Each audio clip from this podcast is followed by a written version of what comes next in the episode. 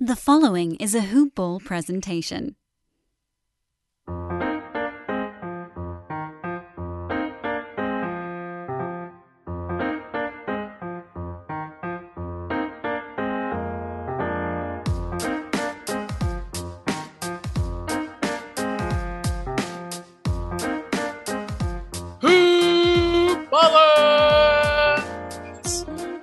Welcome back. Welcome back to another episode and another edition of Today in Sports Betting. I am your host, D8LE007 on Twitter, or in real life, my given birth name, Devin Ellington. Hey, welcome back and welcome in. Like I said, new listeners, welcome. Thank you. This is Today in Sports Betting. Old listeners, return listeners, come on in, wipe your feet, take a seat. This is a hoop-ball.com presentation. Make sure to check that website out, hoop-ball.com. Go over there, look at all the free content that we have to offer you. Team specific coverage, fantasy basketball, and football tools galore. Thank you to our guy Talking Sunday on Twitter. AG's what we like to call him. Make sure to give him a follow for some fantasy football advice. He helped me out this weekend. I'm a Josh Jacobs owner. Peyton Barber was out there on the waivers or in free agency. Kenyon Drake was on waivers. I knew I wasn't going to get him because my waiver order was not preferable. Help me with some starts and some sits.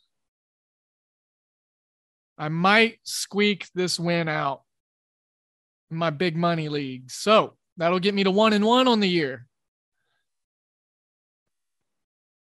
Looking forward to the fantasy basketball season. And if you are, you got to get on over to the website, like I mentioned.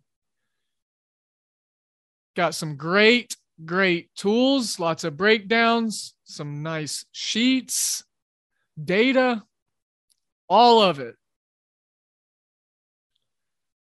the Wager Pass team, the Hoopball Gaming team. Make sure to follow us at Hoopball Gaming. The team had a successful weekend. We had some nice prop bets cash. We had a decent college football slate. I need to recap what happened Saturday for me within the Wager Pass. I had some uh I had some tough ones, I'll tell you. Had some tough ones, but that's the way it goes. Had some good looks some of those early looks that we got cashed in. Cincinnati, baby, the Bearcats. I'll tell you, they got a big game coming up this week against Notre Dame.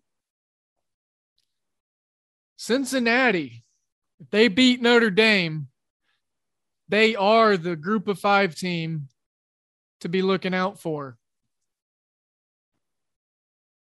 Boise State's now lost to Central Florida, and my Oklahoma State Cowboys go pokes. Sorry, Blake, if you're listening. Blake Lewatch, our resident Boise, or I guess our resident Boise resident, is what we'll say. So, let's talk a little bit of recap. Today's show is going to be purely a college football look ahead for this week. Tonight's NFL action. It's the ti- no, Tigers. Been into baseball too much lately. It's the Lions and the Packers. Aaron Rodgers usually dominates them. Aaron Rodgers looking to bounce back. He's angry. It's not really a game that's got exciting narrative for me couple things to look out for for fantasy football sake but other than that i'm not really going to be invested in this game i'm going to look and see what my team has to say i'm going to see what kind of nfl conversations popping off in discord and i'm going to go from there i'm going to trust my guys i'm going to trust the process so it was a successful week of college football for me. Ended positive. Louisiana Lafayette got us kick started nice with a 2 0 Thursday night last week. I had them on the first half spread, which they scored a touchdown with two seconds left. Ooh, sweaty. I was trying to take a nice, relaxing Epsom salt lavender bath, and I was just clenched, puckered, and sweaty in my bathtub, trying to get a win Thursday night. Nonetheless, ULL covered first half and full game. Then we rolled into Saturday. I had my Liberty Flames. I love this team. I'm going to be rolling Liberty this week again against Syracuse. But Liberty, Saturday, took care of Old Dominion. We were on the 26 and a half cash. Cincinnati, minus three. Cash. Army. Ah, they gave a touchdown up with like two minutes left. Not cash. Bad beat. Lost by like two points. 33 and a half was the spread. Army was up almost 40 nothing at half. I'm surprised UConn actually scored in this game. Nevada, the Wolfpack, Carson Strong let me down against this Big 12 Kansas State team. Kansas State's quarterback situation, I looked as a too big of a polarizing effect. They got a decent backup in Will Howard, but Skylar Thompson's their guy. I thought that, you know, him being a six year super senior and then getting injured was going to hurt them more than uh, help. And then Nevada just their offense didn't come to play. All those all conference Mountain West guys, Romeo Dobbs, or as I like to say, Dubes, Carson Strong, the number one quarterback on my big board, on a lot of draft boards, underperformed against the Big 12 defense. He had a chance. He had a chance to show out, and he didn't. The run game was non existent for the Wolfpack. Hey, shout out to K State and shout out to Joe and uh, Joe Campese, one of our guys, I believe Joe was on. Or we had someone, might have been Doug at Mel's Dynasty, M E L S Dynasty on Twitter. I think Mel, or I'm sorry, Doug was on K State. I know we had a guy on the team on K State, so we had some differing opinions. It's good to get perception and perspective. caffeination. Alabama. They covered the first half spread for us, but not the full game of 15 and a half. Not cash. So, doing some quick recap, Saturday alone, we went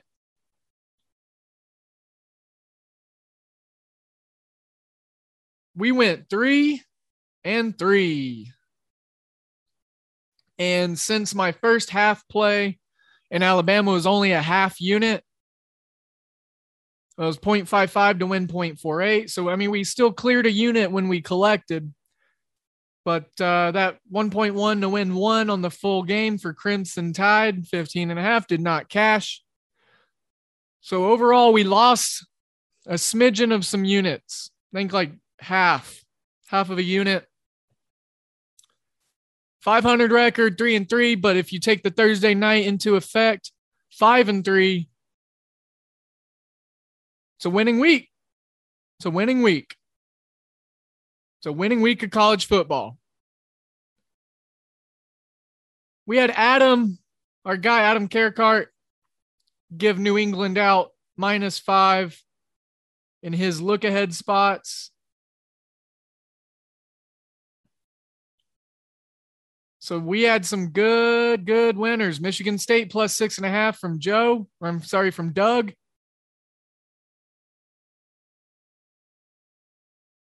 And Florida, he was on Florida plus 14 and a half. So he covered that. Penn State, the whiteout, minus five.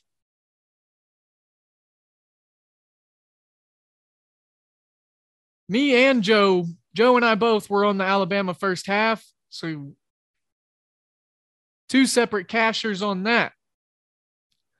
We had a good college football week. NFL yesterday. The team did well. Team you know, team stood out.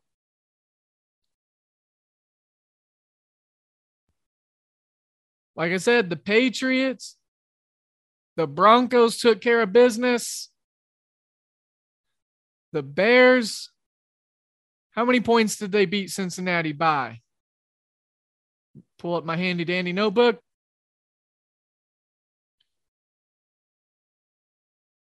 The Bears played really well, considering all things. Justin Fields had to come in for Andy Dalton. They won by three. They covered. That's all that matters. All that matters. Doug had Buffalo minus three and a half. He cashed. Rams, we had a bad beat by the hook. So that stinks, but it happens from time to time. We'll get it back. We will. All right. So that's the recap. I'm going to start getting into this week's college football look aheads. Disregard Lizzie barking in the background, big old dog who likes to bark out the window. Not sure if you can hear it or not, but if you do, disregard it. If you don't, disregard what I just said. So, this week in college football is going to be exciting. It's going to be big. We got some really fun stuff popping off Thursday. We got a Friday night action game. Yes, yes, yes, yes. Two of my favorite teams. Thursday, then Friday.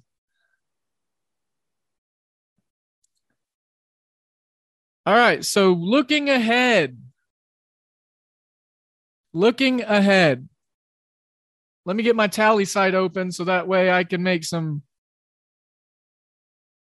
selections while we do this. I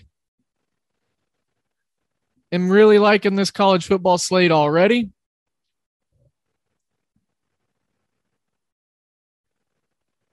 Thursday night, we have Marshall and Appalachian State.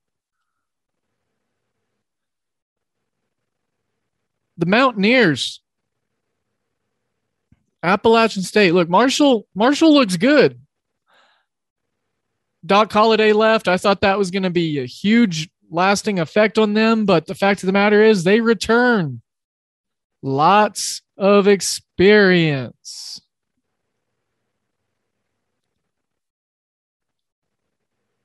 One thing I will point out Marshall, not that good against the run to start the season, outside the top 100. App State. And this line opened at five and a half. I've already got it at seven, seven and a half.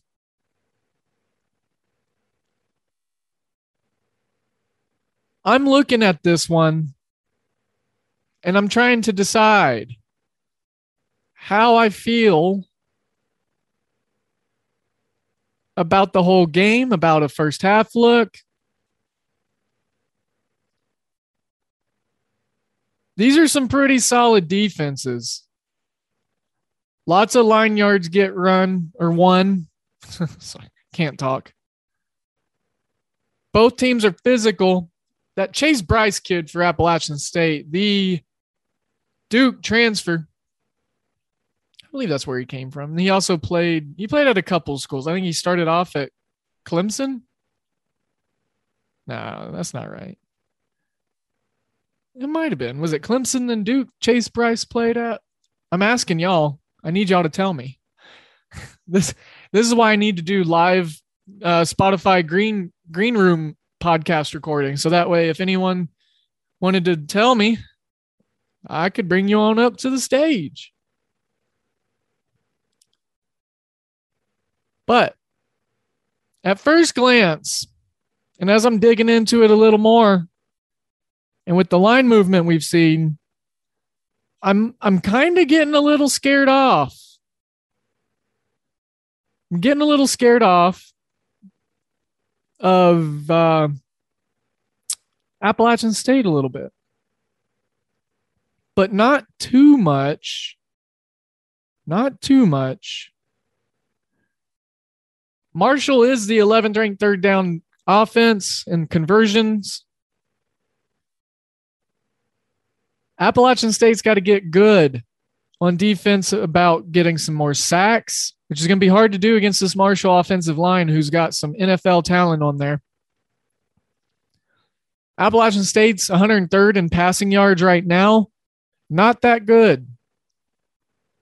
Marshall, they're actually a top 10 team in regards to passing yardage. But look, they've played Navy, North Carolina Central, and East Carolina. That East Carolina game, they combined for 80 points. Holton Ahlers for the Pirates is a very dynamic quarterback. So they were just going back and forth, back and forth. East Carolina, not as good of a defense as App State. And we saw it. Look, these teams have a like opponent. Both of these teams this year have played East Carolina. Appalachian State was able to shut down East Carolina a little bit better, a little bit better than what Marshall was able to do. The score for the Appalachian State game with East Carolina was 33 19. That's a 52 point total. Marshall, they lost to East Carolina at home 38 42. I think what people are going to be looking at is they're going to see that 80 points with Marshall and uh, East Carolina. They're going to think that since these two teams have played the same opponent and that 80 points was just put up, that it's just going to be a barn burner. So I think that the line movement could possibly help us out here with the total. I think it's going to go up some. It opened at 56 and a half, so it's already moved up a hook. I could see it getting up to a 57 and a half or 58 because of the recent performance of Marshall. Look, the fact of the matter is I think that these two teams right here are going to be at the top of, or if not one of the top two, top, wow, let me talk again. Top two teams in their respective conferences. I think this defense for Marshall's got some improvements to make, and they will. I think Appalachian State's got improvements to make, and they will make that happen. App State's probably going to try to run the ball. They've got a decent backfield to do it with. And with Chase Brice potentially giving up a couple turnovers, I could see that taking some points off the board. I really think, and we'll we'll do a deep dive more so on this game come game day on Thursday. Caffeination. Sorry. Gotta take my little break. Gotta stay juiced. Gots to stay juiced. Eh, depending on who you ask. Rob Manfred, baseball commissioner, he, he probably won't say so. Jose Canseco, he'd probably say stay juiced. Kool Aid Man, he'd probably stay juiced. So, anyways, Marshall and App State, we got a great game Thursday. As right now, my first looks, I think App State could win this thing by double digits, a good even 10.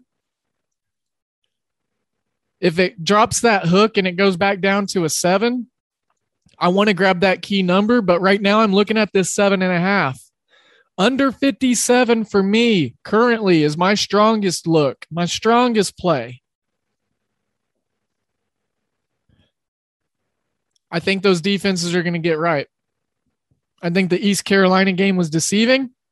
I think the offensive numbers and success that Marshall's had has been because they have beaten up on the teams that they should have. Look for App State to truly flex. Look, App State's had some uh, competition. They've played East Carolina, they played Miami. They covered against Miami, barely lost. I was rooting for them on that plus. It was like a plus 255 money line. So, yeah, moving to Friday. Liberty, Liberty, Liberty. Yes, yes, yes, yes, yes. I love this team. Y'all hear me talk about them a lot. I talked about them in the season preview. I did a in-depth show in the preseason, off-season, whatever you want to call it for college football, about the Liberty Flames. They dismantled Syracuse in recent history. 94% of the money. 94% of the money. I repeat, 94 percentage of the money is on Liberty. 60% of the bet percentage. Right now it's at six. I saw six and a half last night when I was looking through these when they were released, and I was sitting there watching the Chiefs give up that lead against Baltimore. I had Chiefs minus three and a half, so that shuckled my shell a little bit. And well, at least Lamar Jackson had a good game because I needed it. He's my QB. He made up for the lackadaisical performances of my running backs, Clyde Medwards, Helaire. And I, I started Leonard Fournette. I tried a little contrarian play. And look, Leonard Fournette did what he did for me. He got me like 12 points. He got some PPR looks, so can't be mad. Liberty, man. I love this team. I I don't want to I don't want to uh get too much into it cuz this is a first look slate and I'm going to be talking about a shit ton of college football. Look, any angle you can find for Liberty, I think you got to take it. I think you do. You look at the way these teams played recently. Um, the first time these two teams played was way back in 2019. I think that was Hugh Freeze's first year when he was still getting himself settled after the whole, you know, leaving the SEC thing. Like Hugh Freeze is a great coach. He did some shitty shit off the field, but hey, we're all human and you know, I'm I'm not one to talk.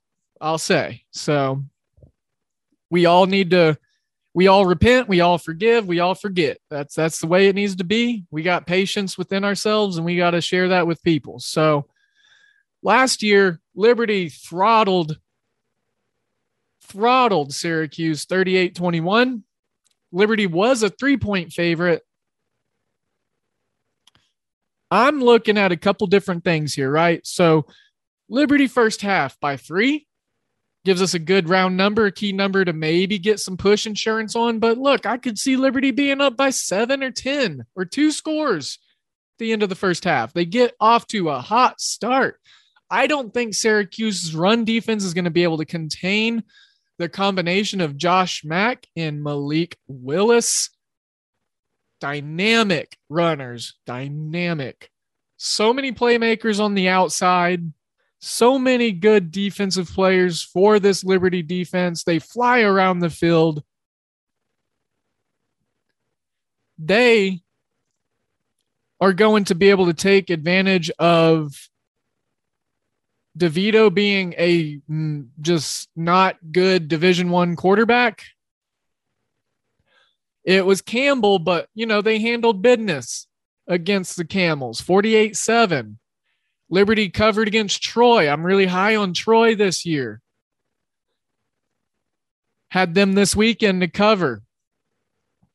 Liberty beat Old Dominion 45 17 this Saturday.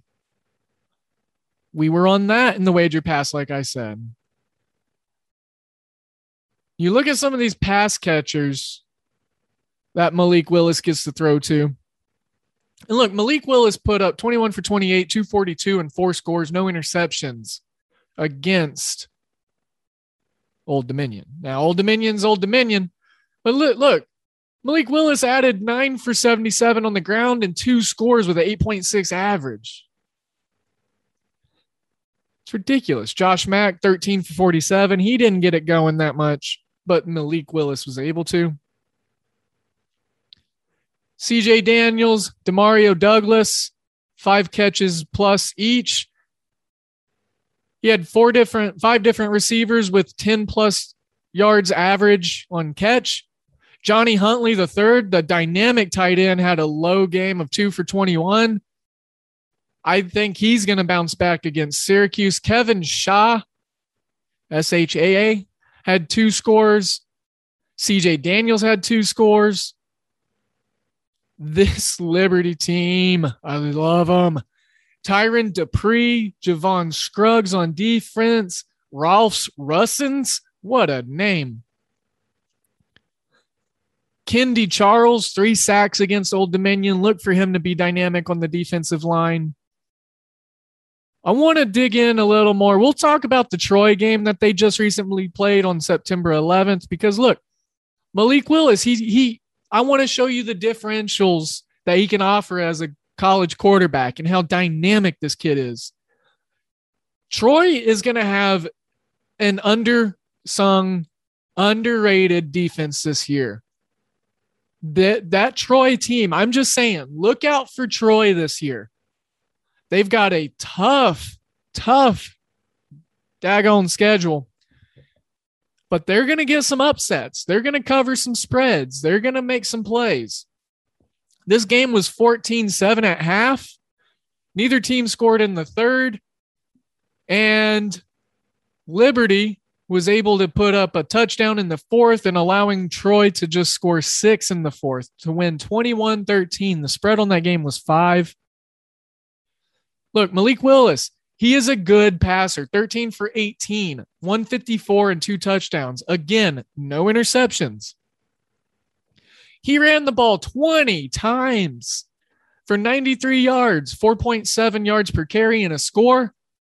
If he's not able to get it done through the air, he is going to help you out on the ground.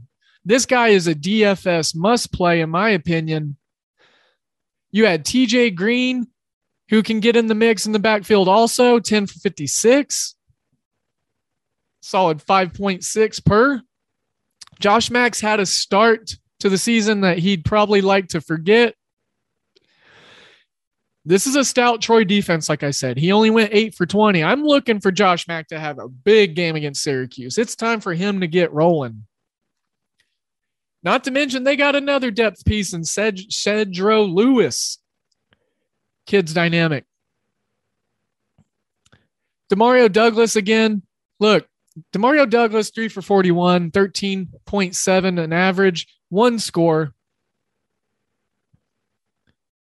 They got deep playability. They got folks that can stretch the field like none other. Malik Willis gets out of the pocket and he lets that thing fly.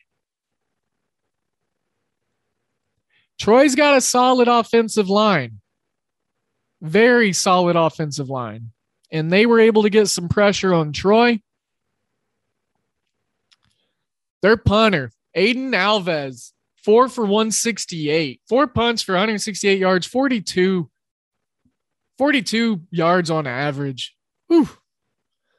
Look, it was a field position game. A, an experienced quarterback not hurting his team, figuring out how he needs to win, getting it done. Malik Willis, I love this kid. Look out for him come the NFL draft.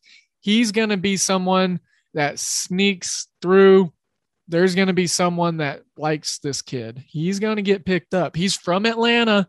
He wears number seven. He has a chance to throw for 2,000 at least and rush for, I'd say, another thousand this year. He was really close. He hit 933 or 944 last season before getting injured or missing. He missed like one or two games, I think. Malik Willis, in combination with the guys he has around him in the backfield, mm, Liberty currently second in the independents. BYU obviously having a phenomenal year to get started, picking up some crazy big wins already. BYU beating Utah, BYU beating Arizona State, making the Pac 12 look like a chum bucket. Liberty, Liberty, Liberty, Liberty. You only pay for what you need. that was stupid. I'm sorry. Um, okay.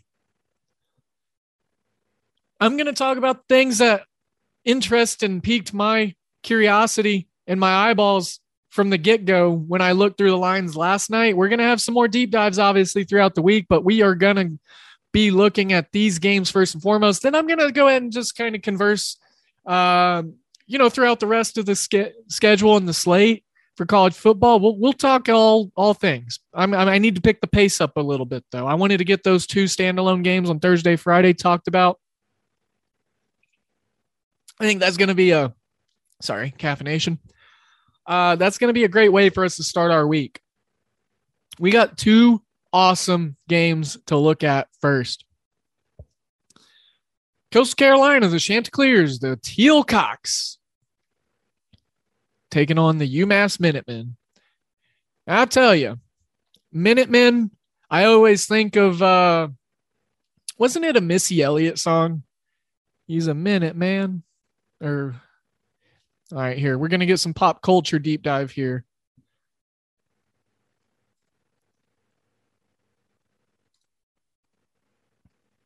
Here, let's figure this out together. One Minute Man. It was Ludacris and Missy Elliott. That's right. One Minute Man. Um, you don't want to be a minute man, if you know what I mean. And unfortunately, that's what UMass is. They usually play like one good minute of football per game. 67 is the total.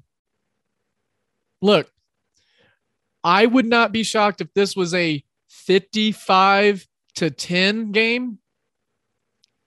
I think Coastal Carolina's defense is going to be able to destroy UMass. Coastal Carolina's defense has kind of not performed up to standard. You know, I've been shocked on how, you know, not good they've been playing, honestly. This is a game that we're going to be able to see them get kind of back into rhythm.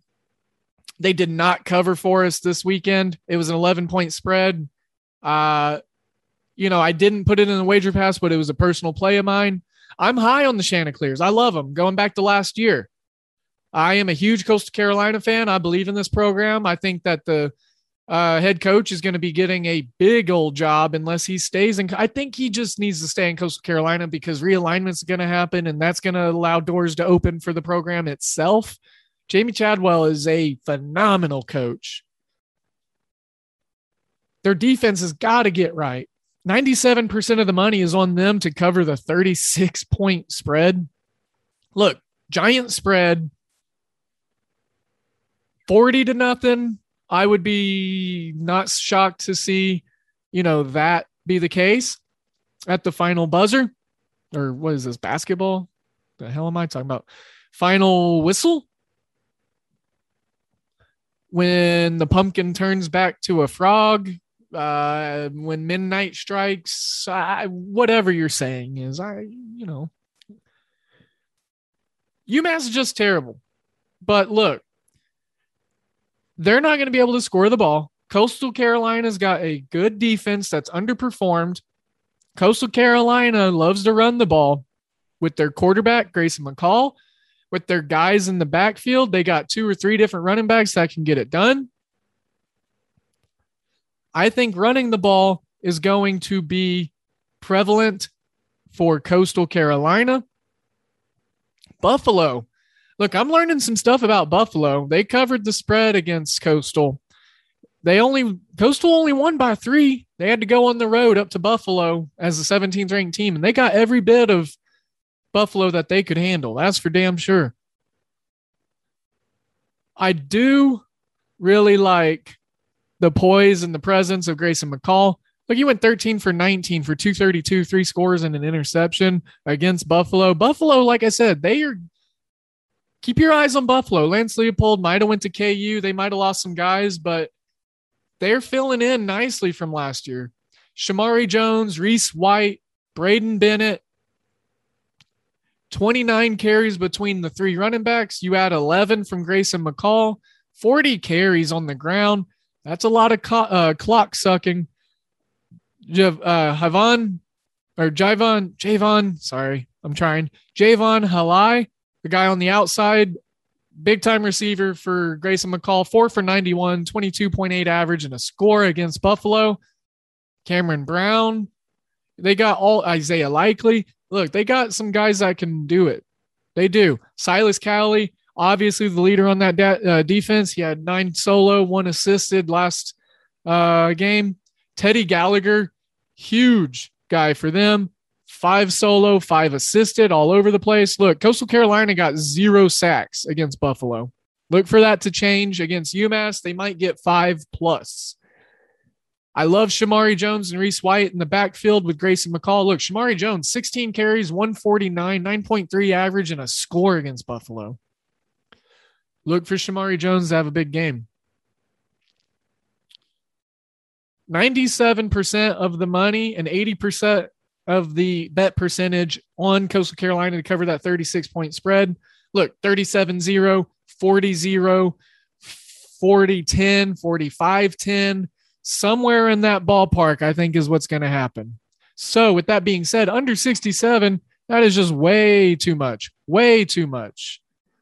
I just don't think UMass is going to be able to do anything. Coastal Carolina, they're going to run clock off, I believe.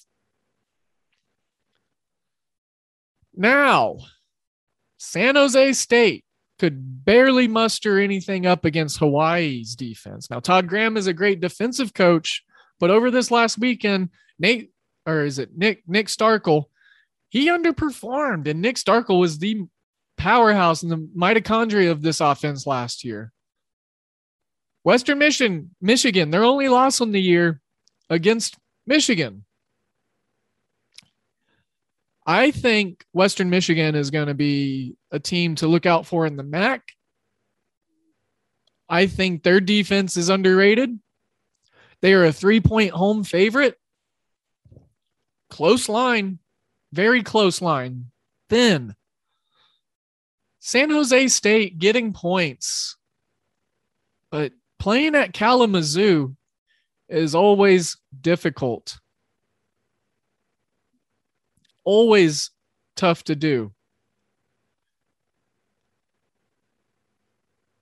Third down conversions for San Jose State, they are the number one team in the country, 60th in first downs, look, Western Michigan's defense, they played some tough teams. They went and played Michigan. They had to play Pitt, who they just beat, and they were 14 and a half point underdogs. They went on the road to beat an ACC school in Pitt, and I'm high on Pitt this year. Pitt's got to figure some stuff out on defense. And then look, they blanked Illinois State, who is a phenomenal S, uh, FCS team, the Redbirds, James Robinson's alumnus which he's on my fantasy team and I don't really want to talk about it. But look, he was a 13th round keeper from last year because I got him off waivers. So I, I mean, look, you're going to not take a team starting running back in the 13th round? Like, come on. And he got more than five carries this week. Thank you, Urban Meyer. Chomp. 28 nothing against Illinois State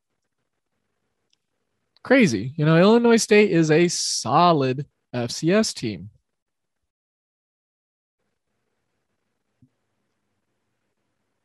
Two unders, one over for this year. I blame the over on Pitt allowing Western Michigan to score 44. Look, this is a very close line. I'm looking at the under.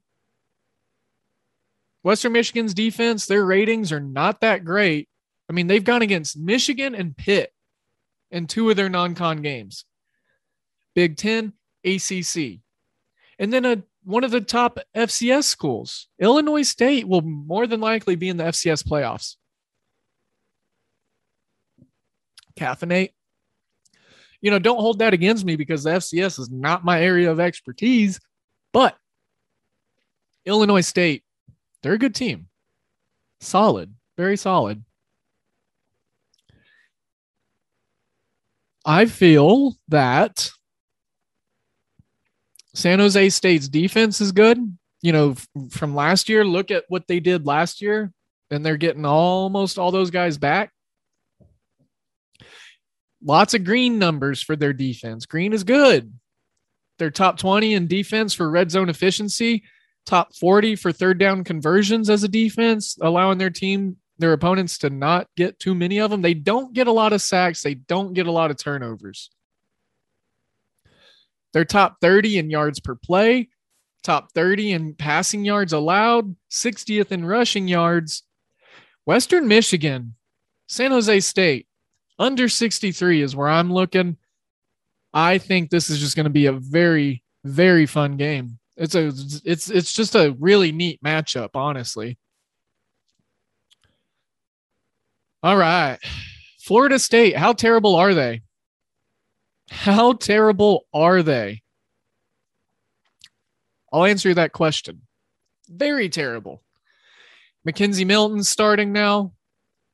Uh look, McKenzie Milton is is good and all, like, but this team is. Hmm. I'm trying to figure out how to be nice here. And this is a podcast, so it's not like if I don't have anything nice to say and keep it to myself, I can't do that because, like, the point of a podcast is to talk but but Florida State's just bad. Louisville, Louisville. Look, hey, I was on UCF.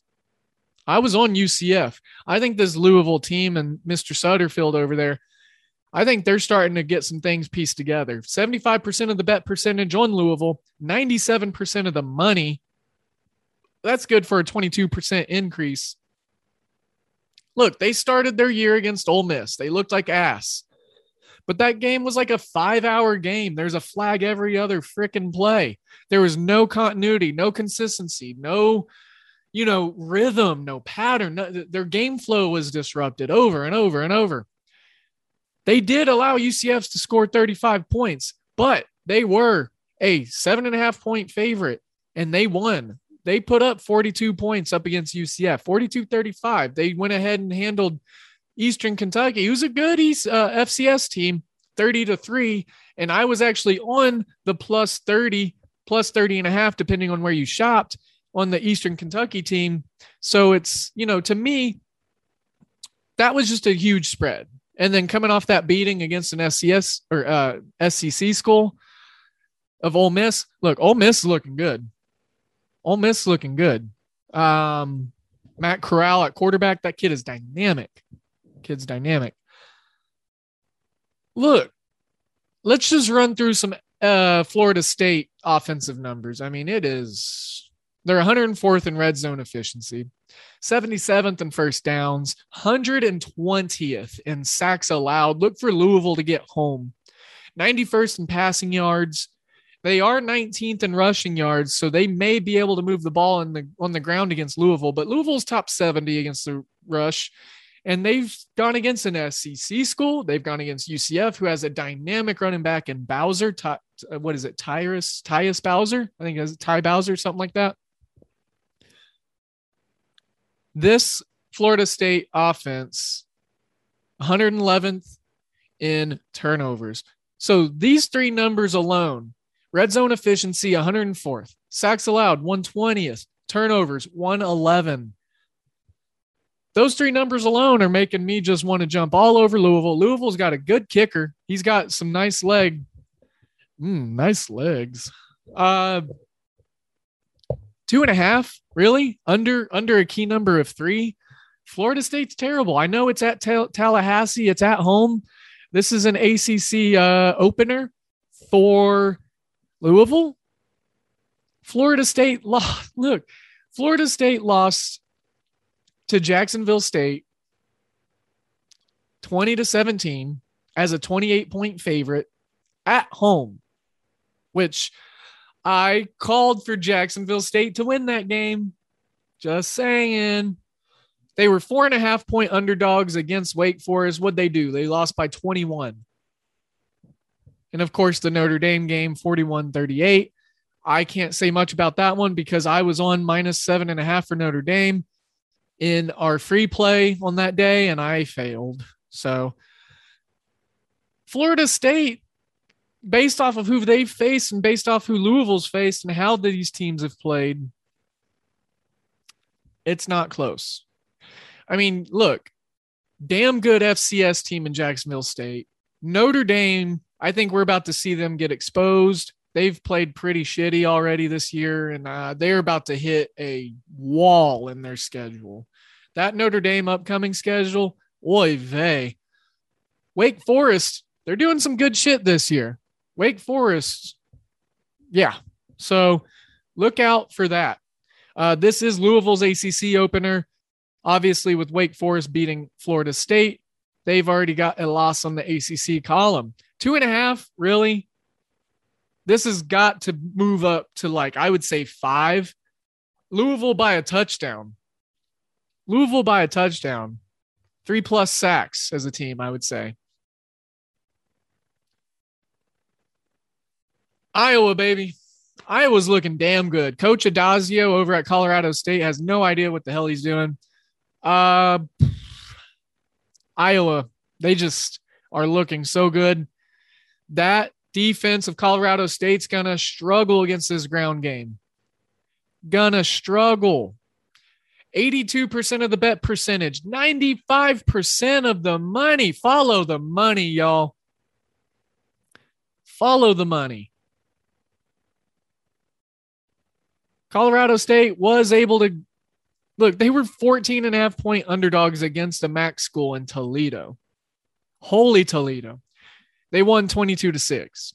Okay, cool. You, like you shut down a really good MAC quarterback in Crum. I think it's Dustin Crum.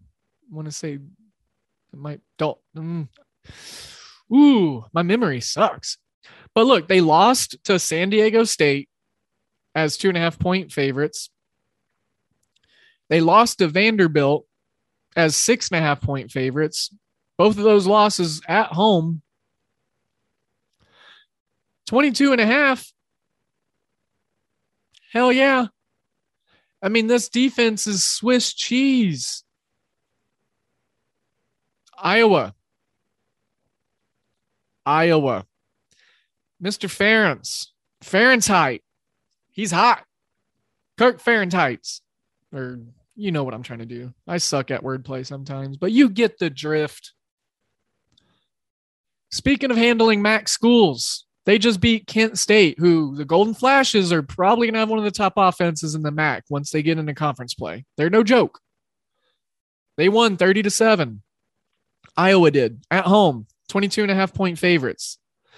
They beat Iowa State 27 17 by four, or uh, I'm sorry, by 10 being four point underdogs at Iowa State. They started the year whooping Indiana 34 to 6. The level of competition is not even there. Kirk Ferentz has got this team rolling. It's already moved up to 23 in some spots. I'd play this up to 24. Rutgers, Michigan. Wolverines at home. Rutgers on the road. Rutgers 3 and 0. Michigan 3 and 0. Kenny Bell, main receiver for Michigan, all star for them, out for the year. And I think what we're seeing is that it's taking a heavy toll on this offense. Look at Michigan's schedule. Look, Northern Illinois, they're pretty bad. They lost 63 to 10 against Michigan. Michigan handles the MAC. They also handled Washington 31 10.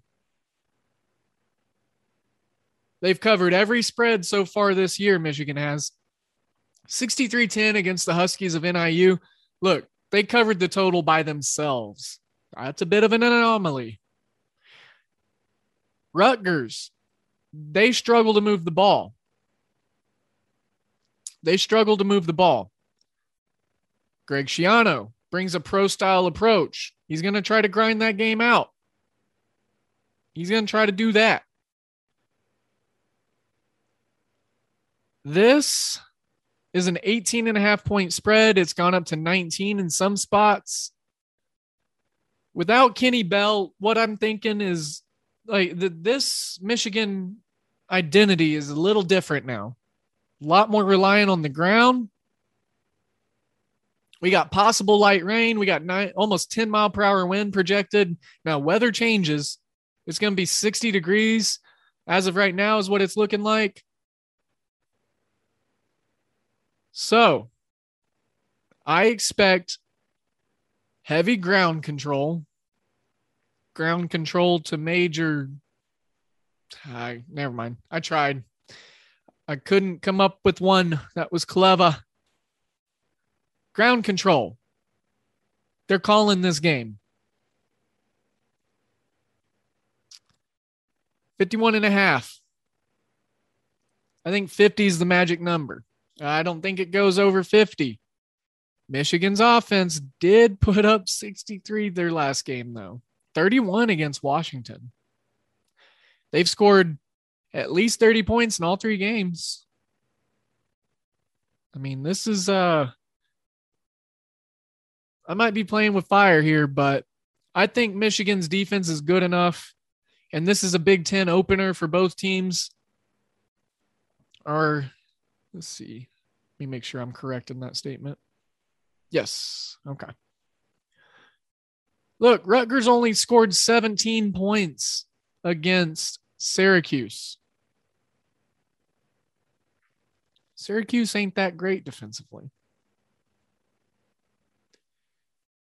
I think that this is a good old fashioned Big Ten game, and we're going to see an under. Illinois and Purdue. Speaking of another Big Ten, man, I'm talking about a lot of Big Ten. I don't really like the Big Ten, so it's funny that I'm talking about it so much today. Uh, Illinois. Illinois. Three out of their four games have gone under. Their inability to score the ball is a big reason for that. Purdue's got a solid offense. All of Purdue's games this year have gone under. Of course, they beat UConn 49 0 a couple weeks ago. On the 18th, this Saturday, they lost to Notre Dame 27 13. I mean, you held Notre Dame to under 30 points. Oregon State, they beat them 30 to 21, covering that seven point spread. Look, Purdue's defense is going to be underrated. And I think they're the reason why this t- this thing's going to be able to go under. But that's not where I'm looking. Purdue with that defense in combination with terrible quarterbacking play, lots of turnovers by Illinois. I think what we're going to see is Purdue be able to get things done. They got to clean it up in the red zone Illinois, if they get in the red zone, they're usually able to punch it in. You know, Brent Bielema, he's going to run it, run it, run it. Purdue minus 11 currently. That's my first look at it.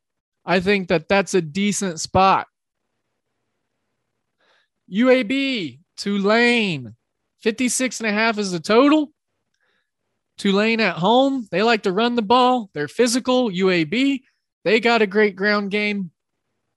This is going to be a really fun game whoever stops the run is going to be able to have more success. But you look at UAB's defense, right?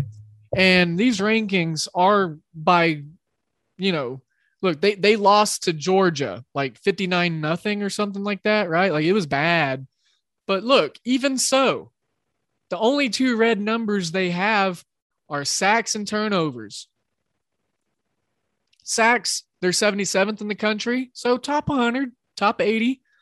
Turnovers generated, they're 95th. So they need to get that in check. Red zone efficiency on defense, second in the country. First downs, third in the country. Top 10 in third down conversions, passing yards, 11th ranked. And that was after Stetson Bennett and the Georgia defense or Georgia offense just chomped them up. They're top, they're ninth in yards per play as a defense. They're sixth in points allowed, and that was given up 59 against Georgia or whatever it was. 26th in rushing yards allowed. All these numbers are green. These are green numbers on UAB's defense. I'm a firm believer in this Blazers team. I did a preview with them with Evan Dudley, the beat writer for the Blazers, writes for AL.com. That is the state abbreviation of Alabama for those of you who are not familiar. 56 7 was the result in that Georgia game. You remember that Jacksonville State team that beat Florida State? Well, UAB beat them 31 0. 40 to 6 is what they did to North Texas this last weekend. Tulane is a tough, tough team. They've had to play OU and they've had to play Ole Miss. They covered the spread against Oklahoma, almost beat the Sooners. Then they went and hung 69 on Morgan State. Ew. And Ole Miss, well, they got 61 hung on them.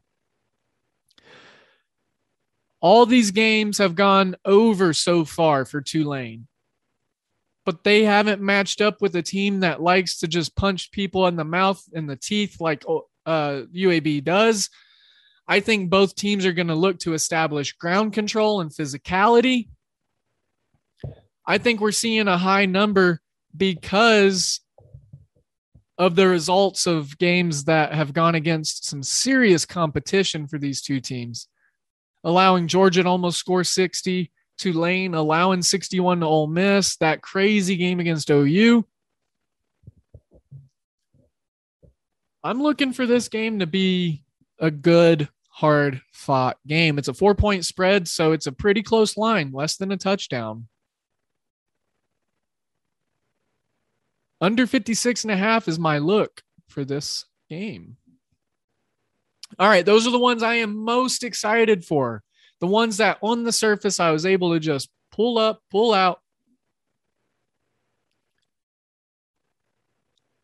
I've got some other things to look at here. Friday night, we got a couple other games. Got three other games on Friday night. Friday night's going to be a nice slate. Well, I say that, but like we, we got some college football to watch. I'm not excited about the lines on this other on these other games. Middle Tennessee State, Charlotte, I really just can't figure these two teams out. So I'm not really feeling the game. Charlotte, my inclination is they cover that two and a half. It opened at three. Folks taking the key number for Middle Tennessee State. Charlotte at home. I definitely think they win, and they're going to win by more than three, be my guess this is a lean, this is a hold, this is me just observe observing. Probably the weirdest way I've said that word. I'm observing. 56 and a half again. That total, it's come down from 57 and a half for Middle Tennessee State and Charlotte. Here's an ACC battle. Wake Forest and Virginia. Wake Forest just got Brazilian waxed and they lost their butthole on that one. They they got waxed and then you know their small intestines kind of just came out with the hair. North carolina they put up some points almost 60 i think they ended at 59 against virginia. I was shocked. I was on virginia plus nine and it was a close game it was a close game and then all of a sudden it was like holy shit. Wake forest I'm look, hey, I missed on Virginia last week. Wake Forest is overperforming right now. I don't know who comes back to what home or what earth, who overperforms, underperforms in this game, but something weird's going to happen, I'd say. It's a small line at four, but I think whoever wins wins by at least 10. It's probably not going to be a close game. And I don't know what side is going to pull away. 70 and a half is where this thing opened. It's down to 67 and a half. So, with that being said, the market on the totals coming down. It's a tight line. I, Virginia struggled to score late against a crap UNC defense. So I'm leaving this one alone. UNLV, I think they've been a 30 plus point underdog every game so far this year. Fresno State, they're ranked. They just took out UCLA. I was on the 11 and a half, didn't have the balls or the stones to roll out the full game money line on them. Oh, I'm sorry, UNLV was only a UNLV was a one and a half point dog against Eastern Washington. How could I forget that? Because we were on the Eastern Washington money line. But Fresno, look at the competition that Fresno's played. Look, they blanked Connecticut 45 0.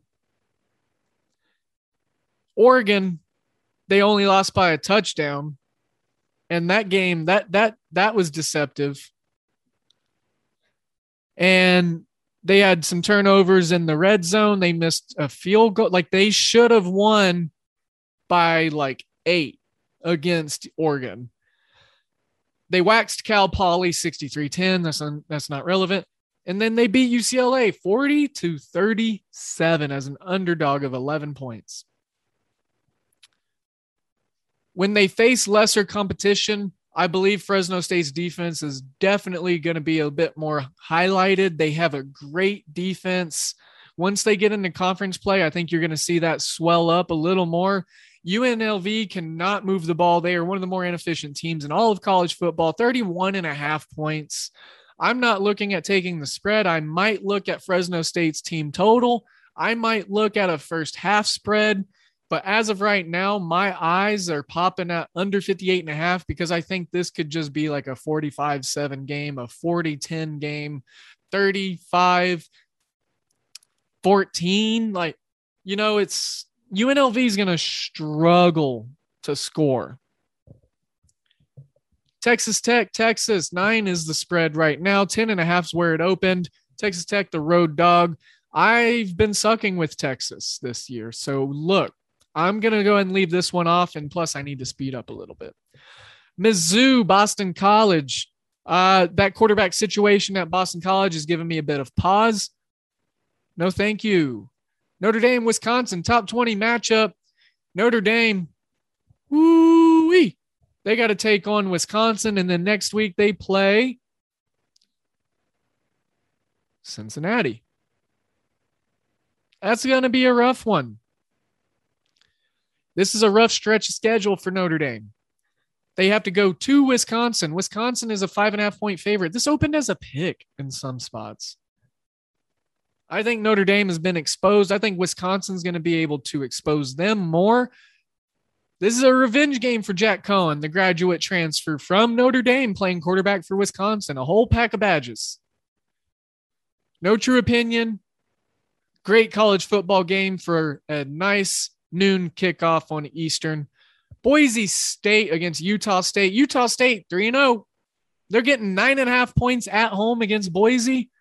Give me that and lock it up, baby. Lock it up like a convicted felon. SMU, TCU, the Iron Bowl. Isn't that what this is called? Their rivalry game.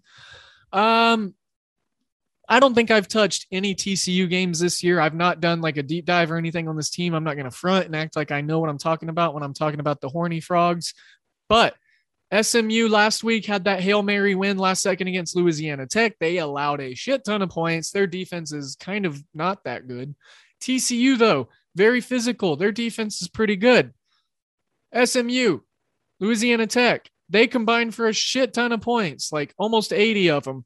This is a rivalry game. The game total is set at 64 and a half. I've got a first look and a hold and a lean on under 64 and a half. I could see this being like a 2017 game, a you know, a 30 10 game. Like TCU's probably going to dominate this game. They have too much size on both lines. They've got a lot more physicality. Gary Patterson is one of the under more underrated coaches in all of college football. He's one of the most longest tenured coaches in all of college football at the same school look for him to be comfortable and familiar with this SMU team. He's going to probably get his guys nice and ready. Georgia, Vanderbilt, pass. I'm going to go a little lightning right now. LSU, Mississippi State, pass. Miami of Ohio, Army, pass. I would like to go Army eight and a half, but look, every time I bet on Army, uh, they kick me in the nuts. Uh, it was a, it wasn't, well, okay. I was in the Army, and just because I'm in the Army, sometimes, I, or I was in the Army, I like to support the football team. Uh, it's not really worked out for me as a better. So I'm to lay off this. Miami of Ohio's got a they got a chance to have a pretty stout defense in the MAC. But Army's looked damn good and they just gave up that slight slight. They didn't even get backdoor covered. UConn crept through the cat hole, the cat flap. Like they forgot to put the plastic shield in front of the cat flap so no raccoons get in. That backdoor cover, it, it shouldn't have happened, but it did, and we lost. So I'm going to lay off Army. Bowling Green State, Minnesota. Look, I don't know what Minnesota is after losing Ibrahim. Bowling Green State, one of the worst college football teams in all of football. I'm passing. Florida International, Central Michigan. I was trying to support Central Michigan last week on tally site against LSU. They were getting 19 and a half. I thought it was going to work out. It didn't. Jim McElwain, he will probably bounce back here. FIU, you know, they're they they played last week against Texas Tech. They struggled. I don't know what to make of this one. This is a really weird Conference USA MAC matchup. Ohio, Northwestern. Ugh, Northwestern's looked like dog shit. Ohio, since Frank Solich had to leave with health issues, look, and that we talked about it with the Raging Cajuns picks last week. They're not that good. They they they they shot themselves in multiple feet last last uh last week. Texas State, Eastern Michigan, six and a half's the spread currently. Not really feeling this one. Toledo and Ball State, we got some action. This is a good old matchup here. Toledo, Ball State, Toledo, the road favorite. I just, this is a, a weird one. I want to dig into it a little more. It's come up from three to four and a half. Toledo, I would say up to six. Get that key number. I need to dig into this. I want to check some injury reports. Clemson, NC State. NC State down a couple of defensive starters. Initially, I was looking at that plus 10 because it's double digits and Clemson's looked like ass. But NC State, they had a pretty bad performance this last week. And I think it was in part by, due in part by them being down some defensive talent. UTSA, it opened at plus four and a half against Memphis. They're on the road, the road runners. It's three and a half now my first inclination, give me the Road Runners because I am very high on them this year. Memphis, they are coming off that emotional road or that emotional win against an SEC school. I think they're going to not perform as much and not prepare as much as they need to against UTSA. I think UTSA actually wins this game outright. So, of course, I'm taking the three and a half. Kent State and Maryland. I haven't touched Maryland at all this year. I'm going to go ahead and just stay that way. Wyoming and UConn, Wyoming 3 and 0 this year. Getting off to a good start. 29 and a half point road favorites. UConn is terrible. They're husky shit. They're dog shit. But I missed on Army last week against them. Wyoming, I might be looking at a first half bet. UConn was down pretty much 40 0 at half against UConn. Wyoming might look at their team total also. We'll dig into that later in the week, obviously. Texas A&M, Arkansas, Arkansas with the number one hardest schedule in all of college football, undefeated, 3 and 0, number 16 in the country. Are you kidding me? Now they get to play number 7 Texas A&M who I think is faulty. They get to play them in Lafayette at home. Isn't that where Arkansas's at? Lafayette? or no, Fayette. No, wait, wait, wait, wait, wait, wait, wait. Where is it? Where is Arkansas? It, I think it's like Fayetteville, right? Uh, anyways. Anyways, King Haynes, I believe, is uh, the quarterback for Texas A&M. He's still out. Check that injury report. Make sure he's not coming back or whatever. This opened at seven and a half. Arkansas is a home dog. It's dropped to five and a half. Arkansas has faced some stout competition. They've gone up against some incredible non con teams and they've performed. Rice, they covered a 19 and a half point spread. Now, they did struggle early. They did struggle, but then they turned around and performed against Texas, beating them 40 to 21. They controlled the game against Georgia Southern 45 to 10. I think this is going to be a nice defensive battle. Arkansas, Texas A&M, they got some really good defense, uh, defensive schemes in place. Give me the home dog, five and a half against the underperforming A&M team. I think they catch them sleeping. Arkansas probably wins this game, in my opinion. Iowa State, Baylor, Skip, KU, Duke, prime time matchup, baby. Game of the week. Oh, wait, no, this is college football not college basketball. Oh, okay. Uh, 15 and a half is what KU's getting on the road against a terrible Duke team. Hmm. Can you say ew? Auburn against Georgia State. I am going to pass on that also. UCLA going on the road against Stanford. I think UCLA loses two in a row right here. Stanford made that switch to McKee at quarterback, and he has been the key to their recent successes. Stanford plus six at home. How about them Raging Cajuns? 13 and a half on the road going up against Georgia Southern. ULL. Give me ULL. I love the Raging Cajuns. I will play this under the key number of 14. 13 and a half is a good settle in spot for me. Let's make it happen. Buffalo, same thing, minus 13 and on a, uh, 13 and a half on the road against Old Dominion, the Monarchs. They are one of the teams that did not play any college football last year, and the teams that did not play any college football last year are looking like hammered dog poop. Buffalo under 14, I would take it. I would even play it up to that 14 key number. The two touchdown scores, uh, score game.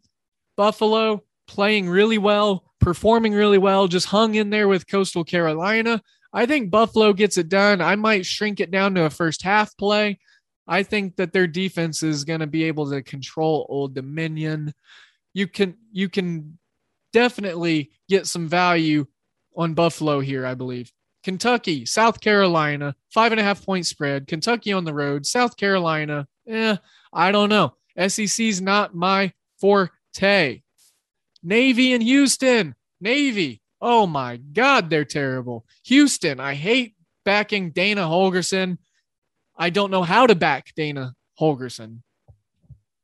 So I'm going to move on to Nebraska and Michigan State. Michigan State 3 0, number 20. Midnight Mel Tucker. Mel Tucker has got this team humming. Humming. Dynamic quarterback. I'm sorry, dynamic running back for Michigan State. Just running all over everyone. They are five point home favorites. The fact of the matter is, Nebraska is so wonky. They are so inconsistent. It's hard for me to settle anywhere here. So I am going to hold this one. I believe it's going to swell up. So it, you know, I wish I had enough confidence to grab this right now at five because I think it's going to go up. Michigan State playing really well. Nebraska struggles against the run. They've gotten, they've gotten beat up. 84% of the bets and 98% of the money is on Michigan State. That is very telling. That might make me jump on it just by myself uh, with that alone. Rushing yards allowed. Nebraska's defense, number 91 in the country. You look at Michigan State's offense, they are ninth in the country, 12th in yards per play. Michigan State's offense playing really well currently. Just whooped Miami 38 17. They handled Northwestern 38 21. Those games, they were an underdog in both of them and just demolished them outright. And of course, their game against Youngstown State, you know, it is what it is we actually were on them minus 20 and a half to cover that. So Tennessee, Florida. Tennessee's quarterback situation's garbage. Florida's quarterback situation's full of injuries. And this game opened at plus 14 and a half, swelled overnight to minus 20 and a half. Ooh. Ooh. Oy vey. North Texas, Louisiana Tech, two teams that give up a shit ton of points. Louisiana Tech's offense is great, but their defense not so much. North Texas, I believe, will be able to actually score 20 points for the first time this season against Louisiana Tech. Look for over 64 to be in play for me. Louisiana Tech and overs is going to be a common theme this year, I will say. West Virginia, OU. This is going to be a opening game for Big 12 play. West Virginia catching 16 and a half. It was 19 and a half last night. Lots of stuff coming in. Oklahoma really underperformed against Nebraska. I don't know what to make of it. They are the fourth ranked team, but look, they underperformed against Tulane. They beat uh, Western Carolina. Then they struggled against Nebraska. Nebraska, not that great. North Carolina, Georgia Tech. Uh, Georgia Tech at home Mm, it opened at 13. It's come down to 12 and a half. A part of me really wants to take Georgia Tech because they're getting 12 and a half at home. But with what North Carolina did against Virginia that I was not expecting to happen last week, I've got some pause. I definitely got some pause.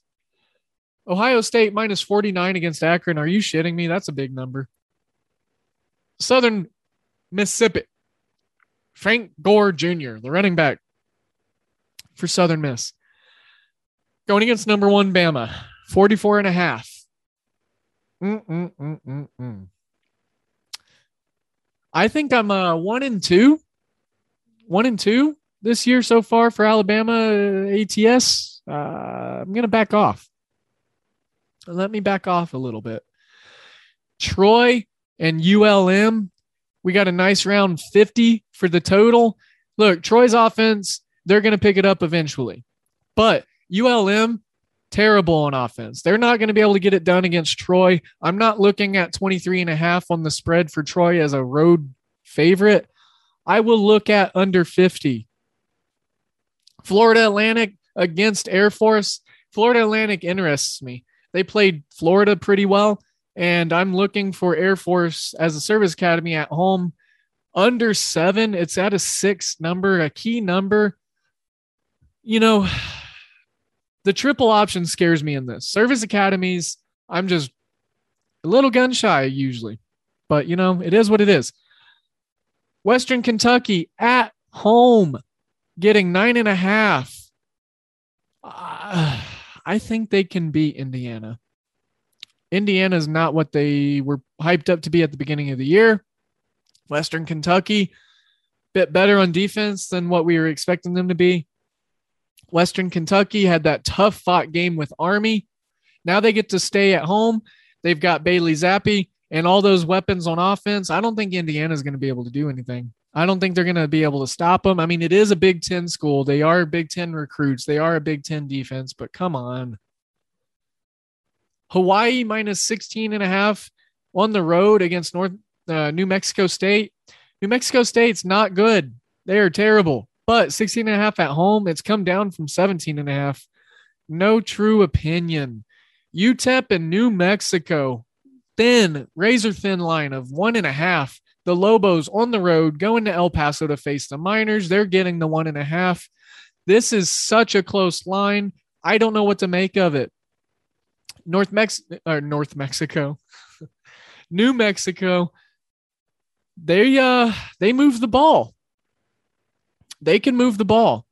Cal, Washington. Cal's getting seven and a half on the road. Washington, way to shit the bed to start the season. Lose to an FCS school, lose to Michigan in a an embarrassing fashion. Now they got to play Cal. Cal's got a solid defense. It was eight. It's seven and a half now. I'm going to take the seven and a half on the Golden Bears because I believe in their defense. Washington's got some issues they need to wrinkle out, and they are not looking good. Give me Cal on the road. I'm going to go ahead and back them. And I want to stay above the key number of seven. Play this down to seven. USC, the firing of Helton, it didn't really affect them against Washington State. They blew them out. Now they play Oregon State. They're 13 point home favorites, under two scores. We got a nice key number of 13. It's under that 14. Look for that to probably happen. I mean, I'm not pulling the trigger right now. 63 is the total. That's crazy. It's up from 60 and a half. So lots of money coming in on that. If it reaches like 64, I will probably take the under and come back the other way. BYU, 15th ranked Cougars. They're getting to host one of the worst FBS teams in the South Florida Bulls. 22, or I'm sorry, 23 and a half point favorites at home. Look for them to handle business. Arizona, Oregon, Arizona 0 3 on the year. They just lost to Northern Arizona. Eesh. 28 point favorites. Oregon is the number three team. They beat uh, Ohio State. 58 and a half is the total. Look, I'd maybe look at Oregon first half.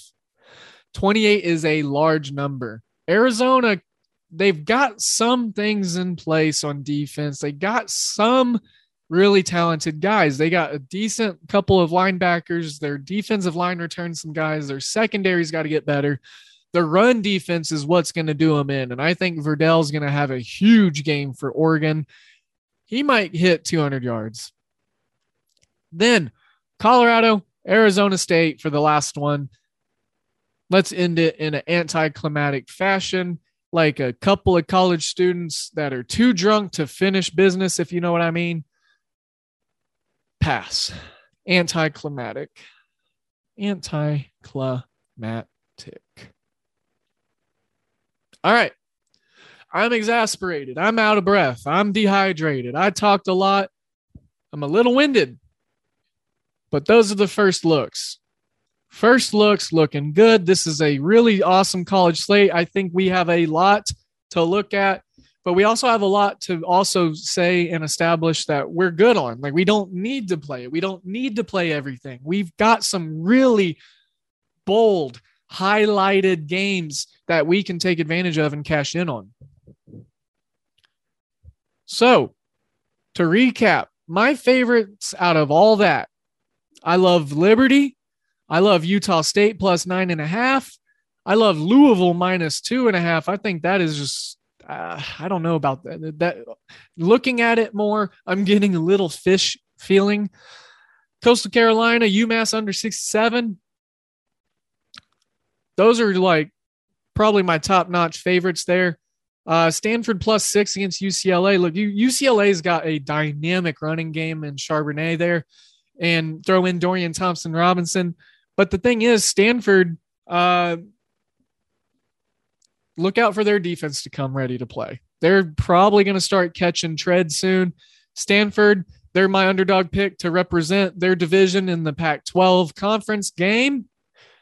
And I think this game against UCLA is huge. I think that they can actually win it. And I think that we are going to see a phenomenal showing from McKee. Uh, he's got to do what he's got to do. Like he's gonna have to get it done. No excuses. So, all right, let me go ahead and back off and taper off. Let me go and wrap this show up. Let me put a bow on it. I am going to send you all of my good vibes and all of my good energies as always. I uh, wish for you to have a wonderful, positive day. Be safe and be kind. Be patient. Help someone out there if you can. Do something nice. Be positive for someone. If you need something kind or good or something fulfilling to happen in your day today, I hope it happens for you. It will happen, I am sure. With that being said, this again, I want to remind you is a hoop-ball.com presentation. Again, I am at DALE007 on Twitter. I am your host, Devin Ellington. If you're a new listener, I hope you enjoyed yourselves. I hope you get to wipe the feet on the mat and come back tomorrow love to have you in. Let's uh, enjoy some charcuterie. Let's uh, you know talk over some coffee. You know, let me be a warm house uh, welcomer for you. Come on in, hang out, join the family. Got lots of members that you can meet. Today in sports betting is out.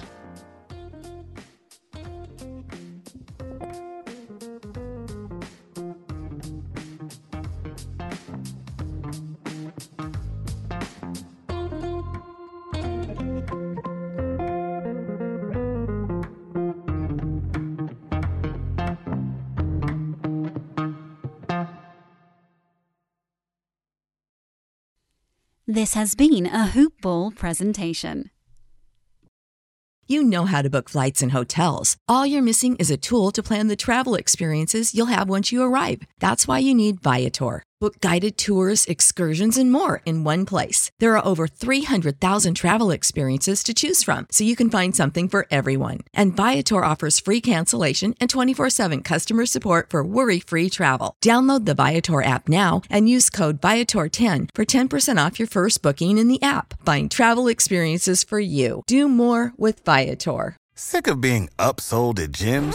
My guy, you're currently a base member. For $90 more, I can upgrade you to our Shred membership. For 130 more, you'll be a Swole member. And for just $300 more, you'll reach Sweat Platinum. At Planet Fitness, you'll get energy without the upsell. Never pushy, always free fitness training and equipment for every workout. It's fitness that fits your budget. Join Planet Fitness for just $1 down and $10 a month. Cancel anytime. Deal ends Friday, May 10th. See Home Club for details.